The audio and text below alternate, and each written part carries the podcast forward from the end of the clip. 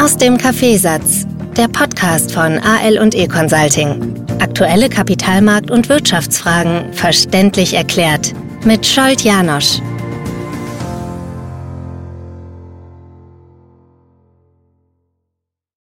Zwischendurch höre ich mir immer wieder ähm, andere Podcasts und Berichterstattungen an.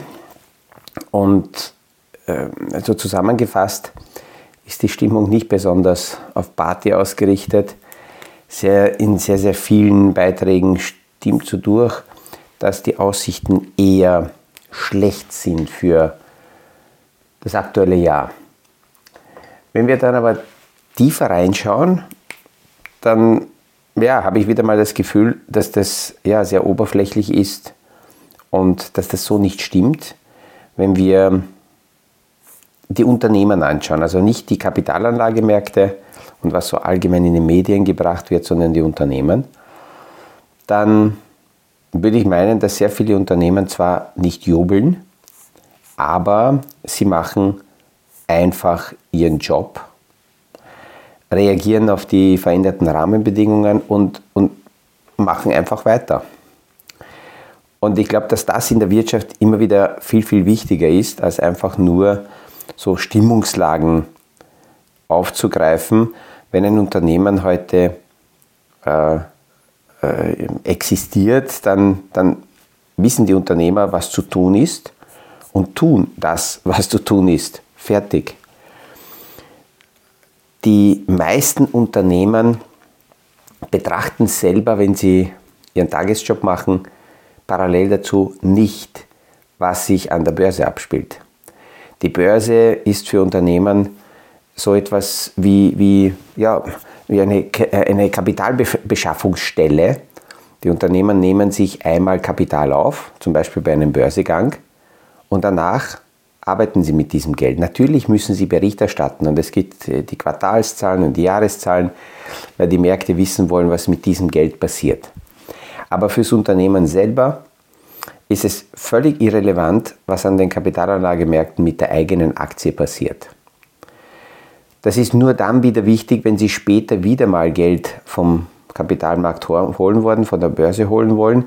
Dann ist es gut, wenn Ihr Ruf nicht versaut ist, wenn die Marktteilnehmer sagen Promise and Deliver, die haben versprochen und geliefert, deswegen kannst du denen Geld geben. Aber was zwischenzeitlich mit den Kursen sich äh, mit den Kursen passiert, ist normalerweise fürs tägliche Geschäftsmodell völlig irrelevant. Ähm, die, die, die ähm, Löhne der Manager sind oft an die Börsenkurse gekoppelt, aber das ist alles nur so eine Randerscheinung. Wenn wir nur die Basisgeschäftsmodelle hernehmen, dann funktionieren die auch ohne Börse. Und es gibt sehr, sehr viele Unternehmen aus meiner Sicht, äh, die, die so richtige Juwelen sind. Ähm, in der zweiten, dritten Reihe nicht unbedingt nur vorne die Magnificent Seven, und die massive KI-Konzentration, das ist das, was an der Oberfläche gesehen wird, dass im vergangenen Jahr und, und auch im heutigen Jahr, jetzt seit Jahresanfang, weiterhin diese KI-Konzentration äh, sehr, sehr stark da ist. Aber das ist aus meiner Sicht zu wenig. Ähm, Letztes Jahr war, war ein Stressjahr für viele Anlageklassen und dennoch waren die Ergebnisse an den Kapitalanlagenmärkten Märkten, äh, sehr, sehr gut. Und sehr viele neigen dazu, zu Beginn des Jahres sich anzuschauen, was war letztes Jahr gut und nehmen dann quasi die Stars des vergangenen Jahres ins Depot, kaufen diese sehr hoch ein das ist, das ist so vom Reflex her verständlich und normal. Ich sehe das immer wieder, dass Anleger die Pass-Performance hernehmen und dann sich daran orientieren wollen. Ich habe mit, mit, einem Investoren, äh, mit einem Investor vor einiger Zeit mich unterhalten und er hat nach 2021 überlegt, jetzt würde er gern auch an den Märkten was machen und hat 2022 mit einem Portfolioaufbau gestartet und hat dann gleich gesagt, ja, das was 21 war, die 25 Prozent Wertzuwachs, das hätte ich jetzt gern jedes Jahr. Und war das dann enttäuscht, weil im Jahr 2022 die Wertentwicklung des Kapitalmarktes und auch des Portfolios wenn man das kurz einmal anschaut, ich klicke hier, ähm, im Jahr 2022 war dann in diesem zusammengestellten Portfolio gerade einmal minus, äh, minus 3%. Aber er hat sich nur daran orientiert, was bevor er mit dem Portfolio gestartet wäre, in einer allgemeinen Zusammenstellung 2021 rausgekommen wäre. Das waren plus 25 Prozent. Und hat er gesagt, ja, das hätte ich jetzt gern auch. Und das das ist leider immer wieder so ein Trugschluss, wenn man nur ähm, die aktuellen Entwicklungen, die vergangenen Entwicklungen hernimmt und sich beginnt dann daran zu orientieren, viel zu kurzfristig. Das ist keine Garantie, aber ab und zu sollte man auch die Verlierer des vergangenen Jahres anschauen und einmal sehen, wer ist nicht geflogen im Jahr 2023. Die Frage stellen, warum und was könnte sich dort ändern? Weil von diesem tiefen Level nach oben zu gehen und eine Performance im heurigen Jahr zu liefern, ist deutlich einfacher als sehr hohe Werte, die schon weit oben sind. Da taucht natürlich bei den Verlierern immer wieder China auf. Und wenn wir uns China anschauen, dann gibt es sehr, sehr viele kritische Stimmen mittlerweile. Ähm, wenn man die Berichterstattung hernimmt, dann ist, ist sehr China negativ, die Berichterstattung. Und das ist für China natürlich relevant, weil aus China seit Jahrzehnten zum ersten Mal im vergangenen Jahr aktiv Kapital abgeflossen ist. Und China ist natürlich darauf angewiesen, dass internationale Investoren da sind. Ähm, jetzt, während ich diese Podcast-Folge aufnehme, springen die Indizes nach oben, weil heute Nacht eine Meldung rausgekommen ist, dass China einen ähm, 278 Milliarden Dollar schweren Unterstützungspaket überlegt für die Börse. Ähm, in den vergangenen äh, Tagen, Wochen ist ja die Meldung rausgekommen, dass große Broker in China, Börsenbroker, dazu angehalten wurden, keine Verkäufe mehr durchzuführen. Das Shorten in China ist sowieso verboten worden. Und in der westlichen Welt ist das eines der, eines der größten äh, Trading-Positionen seit Jahresanfang gewesen, neben Magnificent Seven Long, also dass die steigen. Daneben war die größte zweite Position China Tech Short. Und ähm, deswegen sind bei in dieser aggressiven Strategie die Performance-Zahlen seit Jahresanfang auch sehr, sehr schön gestiegen.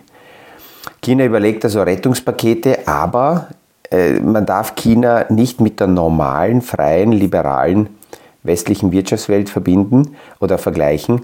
Wir haben dort immer noch eine Diktatur, was Xi Jinping denkt und überlegt und wo er hingehen will. Äh, das haben wir in einigen Handlungen gesehen. Das hat nichts damit zu tun, wie, mit, mit welchen Denkmustern wir an die Wirtschaft rangehen. Und ähm, äh, deswegen muss man kurzfristig vorsichtig sein. Langfristig äh, darf man aber trotzdem sagen, dass langfristige Trends und Entwicklungen sich nur von einem Diktator nicht aufhalten lassen. Vielleicht wird es zwischenzeitlich einmal ausgebremst, vielleicht gibt es zwischenzeitlich Misstrauen, aber langfristig ähm, haben wir gesehen, dass sich äh, äh, Trends auch über Diktatoren hinwegsetzen äh, können. Und deswegen ist das eine Geschichte, die ähm, ja, äh, sehr langfristig betrachtet werden muss. In China ist weiterhin Inflation äh, kein Thema, aber die Deflation ist äh, sehr schwierig. Und solange im Konsumbereich nicht viel mehr passiert und die Konsumenten nicht mit Vertrauen zurückkehren. Und warum soll das von heute auf morgen passieren, wenn da so viel versaut wurde? Solange werden die Zahlen kurzfristig auf solche Meldungen spekulativ anspringen, aber eine dauerhafte Drehung wird schwierig darzustellen sein. Es gibt ganz aktuelle Zahlen, die auch ja, dazu führen, dass man die China-Story ein bisschen aktualisieren muss und neu umschreiben muss diese Wachstumszahlen, dass bis 2050 China alle überholen wird und keiner kann was dagegen tun, naja, diese Wachstumszahlen sind derzeit nicht haltbar. Es gibt einige ähm, Basisdaten, die darauf hindeuten, dass sich das deutlich verlangsamt. Eines ist die Altersstruktur in China. Es kommt zu einer rapiden und massiven Überalterung der chinesischen Gesellschaft, weil sehr, sehr wenig junge äh, Menschen nachkommen.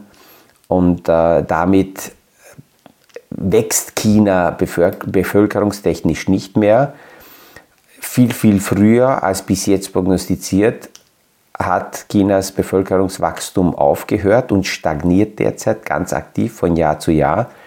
Indien hat China damit überholt und sehr viele Prognosen waren auf, die, auf, auf das Bevölkerungswachstum aufgebaut in China.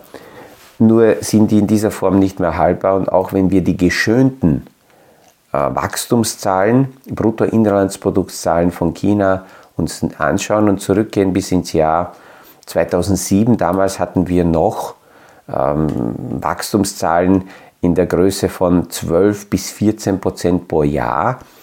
Und das hat sich laufend abgeschwächt und aktuell sind die Prognosen für 24, 25 gerade mal 4 Prozent, wenn alles ideal bleibt und nicht noch mehr Verunsicherung in die chinesische Wirtschaft reinkommt. Das heißt, ähm, diese, diese Wachstumsthematik ist ganz, ganz schwierig. Und warum ist Wachstum wichtig? Naja, einerseits hat China genauso wie die westliche Welt ein Schuldenproblem und Schulden können nur mit Wachstum äh, und Wirtschaftsentwicklung dementsprechend gelöst werden. Wenn wir die amerikanische Wirtschaft uns äh, anschauen, haben wir vor einiger Zeit darüber gesprochen, dass allein die amerikanische Börse einen Börsenkapitalisierungswert von 52 Billionen Dollar hat. Auf der anderen Seite hat Amerika im Hintergrund 34 Billionen Dollar Verschuldung. Solange die Märkte wachsen, solange die Wirtschaft wächst, kann ich diese Schulden daraus rausfinanzieren, vielleicht ein bisschen unterstützt mit Inflation auch noch entwerten. Aber wenn wir uns China anschauen, dort sind die Schulden extrem hoch, die Wachstumszahlen in der Wirtschaft ganz schwach und wenn wir die Börsenkapitalisierung dort anschauen, dann ist es ja minimal im Vergleich zur westlichen Welt. Ähm, was haben wir noch? Ähm, eine interessante Zahl ist gestern mir untergekommen. 746 Tage hat es gedauert, bis der Standard Poor's Index neue, einen neuen Rekordstand erreichen konnte. Seit dem alten Rekordstand bis zum neuen Rekordstand. Das war sehr, sehr lang. 746 Handelstage, das ist mehr als zwei Jahre. Und das Interessante ist, wenn man die Entwicklung dieses Indexes anschaut, Standard Poor's Index 500, hat es seit 1920 erst siebenmal so lange gedauert, mehr als zwei Jahre, bis nach einem Rekordstand wieder ein neuer Rekordstand erreicht werden konnte. Das zeigt eigentlich auch, wie schwierig die vergangenen zwei, zweieinhalb Jahre waren, diese radikale Zinshebung und davon äh, die endgültige Auswirkung an die Wirtschaft haben wir noch gar nicht gesehen. Die Märkte nehmen aber sehr viel vorweg und sind jetzt letzten Freitag, vergangenen Freitag wieder auf Rekordständen äh, gewesen. Wenn wir seit Jahresanfang die Zahlen uns anschauen, und das sind gerade mal drei Wochen, dann dominiert hier ein Unternehmen in diesem Jahr die Ergebnisse. 50 Prozent der Gewinne des amerikanischen Marktes kommen alleine von einem Unternehmen. Das Unternehmen ist Nvidia, Chipsektor, hat nur in diesem Jahr 280 Milliarden an Börsenwert dazugewonnen. Nicht so viel Wert, sondern das hat es dazugewonnen. Wir verlieren immer wieder die Relationen und können solche Zahlen gar nicht zuordnen. Ähm, ich habe mir mal angeschaut, was heißt 280 Milliarden Größenordnung. Wie gesagt, das dazu gewonnen. Das wäre viermal so groß wie FedEx oder so groß wie Coca-Cola insgesamt aktuell Börsenwert hat oder zweimal Uber. Unglaublich. Und es, es wird weiterhin in dieser Woche, äh, das haben wir gestern auch schon gesagt, in dieser Woche sind weiterhin alle Daten, die so auf die Zinsentwicklung hindeuten, die auf Inflationsentwicklung hindeuten, weiterhin sehr, sehr wichtig und relevant. äh, diese feste Überzeugung, dass die Zinsen ganz sicher runterkommen werden und dass wir heuer sogar fünf, sechs Zinssenkungen haben werden, diese Euphorie hält derzeit nicht. Die Stimmung kühlt ganz eindeutig ab. Die Notenbanker haben alles getan, damit sie diese überzogenen Erwartungen bremsen. Ähm, was aber positiv ist, und das führt auch dazu, dass die Zinsen nicht so stark runtergehen, in Amerika ist das Verbrauchervertrauen so stark gestiegen wie seit 1991 nicht mehr. Also die allgemeine Stimmung hat auch was mit den Börsen zu tun, hat auch mit den insgesamten Entwicklungen zu tun. Und man darf nicht vergessen, dass die Probleme im, äh, die Nausprobleme und auch die Schifffahrtsroutenprobleme, die wir derzeit sehen, noch in den Inflationsdaten nicht angekommen sind. Aber die Containerpreise sind schon deutlich angestiegen. Ich habe aktuell eine, eine aktuelle Auswertung vorliegen, wie die Containerpreise gesprungen sind. Die, äh, wo haben wir das her? Shanghai Export Container Index. Und dieser Index ist gestiegen von rund 1000 in der Tiefe war dieser Wert im Oktober letzten Jahres sogar unten bei 800 und jetzt bewegt sich dieser Index bei 3500. Das heißt, die Kosten sind für Fracht und für weltweite Transporte sehr stark angestiegen. Und ähm, ja, diese Zahlen werden erst zeitversetzt ankommen. Wenn das lang dauert, dann sehen wir das bei den Inflationsdaten wieder. Wenn das nur kurz dauert, und äh, das Problem äh, scheint im Moment leider aber nicht kurzfristig äh, lösbar zu sein, wenn das kurz dauern würde, dann merken wir das bei den Inflationsdaten nicht. Wenn das aber dauerhaft oben bleibt, dann haben wir wiederum Druck auf die Inflation und dann können die Zinsen wieder nicht so schnell runtergehen. Diese Woche ist die zweite Woche der Quartalsmeldungen und bei den Unternehmenszahlen schaut der Kapitalmarkt überwiegend darauf, wie tatsächlich die Margenentwicklungen sind und vor allem, was die Unternehmen sagen, wie die Aussichten sind. Die Unternehmen müssen sich anpassen, müssen Probleme und aktuelle Risiken zur Kenntnis nehmen und deswegen schaut die Börse darauf, was da an Meldungen von den Unternehmen kommen wird. Wir sehen eine massive Sättigung im E-Auto-Bereich. Bei den Elektroautos haben wir sehr viel äh, darüber gehört, dass China die Welt mit billigen Autos überschwemmen will. Und derzeit sehen wir aber auf jeden Fall, dass die Lagerbestände sehr hoch sind. Es gibt ein Überangebot an Elektroautos und die Nachfrage steigt nicht, sondern sinkt, stagniert. Letzte Woche war ja die Meldung auch von, äh, von, von, von, von einem großen Autovermieter, der äh, gemeldet hat, dass über 20.000 Elektroautos verkauft werden und die wieder mit Verbrenner ersetzt werden. Also da haben wir nicht mehr diese massive Nachfrageentwicklung wie in den letzten Jahren sondern es hat deutlich ähm, abgekühlt. Und alles, was mit erneuerbarer Energie zu tun hat, ist vorsichtiger geworden und erlebt einen deutlichen Dämpfer. Jedes Mal, wenn wir eine Meldung haben, dass der Trump mit hoher Wahrscheinlichkeit äh, Präsidentschaftskandidat wird und dann wird es weiter, weiter gesponnen, die Gedanken, und überlegt, naja, er könnte auch Präsident werden wieder dann gehen die erneuerbaren Energiethemen in die Knie. Jetzt kann man sagen, okay, nicht nur Amerika hat erneuerbare Energiethemen, auch weltweit woanders wird auf erneuerbare Energien gesetzt und die Energietransformation ist notwendig. Das stimmt alles. Kapitalmengentechnisch spielt sich natürlich weiterhin sehr, sehr viel in Amerika ab. Und wenn der Drang kommt und äh, seine, seine Anhänger äh, sind mit ihm gemeinsam gegen die gesamte Energietransformation, dann wird sich das auf diese Werte niederschlagen. Das sollte man auf dem Radar behalten, wie sich das entwickelt, wie die Kurse sich entwickelt, was der Markt schon vorwegnimmt, um dann nicht nur am Ende vor vollendete Tatsachen gestellt zu sein und viel zu spät reagieren zu können. Man kann ja manchmal aus Investments gehen, wenn Verunsicherung reinkommt und es ist ja nichts dagegen zu sagen, dass man dann später wiederkommt. Dieses diese Entscheidung, dass man sagt, ich gehe zeitweilig, ist eine Risikobetrachtung. Und das ist für viele Investoren ganz eine schwierige Sache, weil sie, weil sie sich damit schwer tun, A zu sagen, okay, die Risiken haben sich erhöht, deswegen gehe ich. Und ich schaue jetzt gar nicht auf Renditefragen, sondern das Risiko zwingt mich dazu, jetzt eine Entscheidung zu treffen. Nach einiger Zeit können sich die Parameter ändern und wenn es dann wieder besser ausschaut, komme ich wieder. Es kann natürlich sein, dass ich dann wieder teurer einkaufe und somit diese Entscheidung, kurzfristig zu gehen oder langfristig auch zu gehen, falsch war.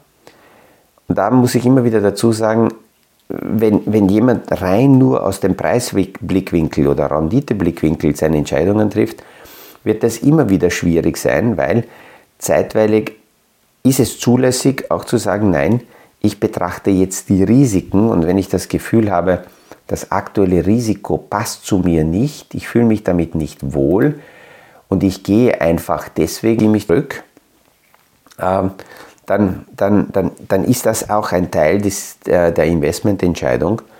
Und ähm, ja, es kann sein, dass die Risiken eskalieren, dann hätte ich recht gehabt.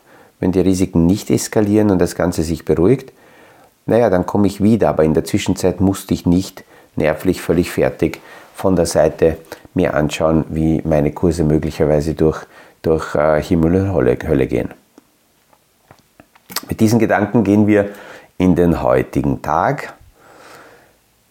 Ich freue mich, weil ich heute am Abend mit dem Martin Mikulik in einem Live-Zoom-Webinar äh, äh, unterhalten werde. Wir haben unseren aktuellen Kapitalmarkt-Talk, haben zwei sehr interessante Themen aufgegriffen, aber ich will nicht zu viel wegnehmen, äh, vorwegnehmen und werden uns darüber unterhalten. Ob wir dann aus der Sendung eine Podcast-Folge machen, weiß ich noch nicht. Je nachdem, wie lang es wird und wie, wie, wir uns, äh, wie, wie, wie wir uns tun und wie sich das zusammenstellt. Aber äh, allerspätestens in den nächsten Tagen wird es diese Aufnahme auch über YouTube geben. Da sind wir dann nicht mehr nur zu hören, sondern man kann uns auch sehen, wie wir gemütlich bestimmte Themen zerlegen. Also mit diesen Gedanken einen schönen Tag und ich freue mich, wenn wir uns morgen wieder hören beim nächsten Podcast aus dem Kaffeesatz. Das war aus dem Kaffeesatz, der Podcast von AL und E Consulting zu aktuellen Kapitalmarkt- und Wirtschaftsfragen, verständlich erklärt mit Scholt Janosch. Aktuelle Fragen, Rückmeldungen und Anmeldungen zum nächsten Kapitalmarkt-Talk findet ihr auf unserer Homepage www.aleconsulting.at.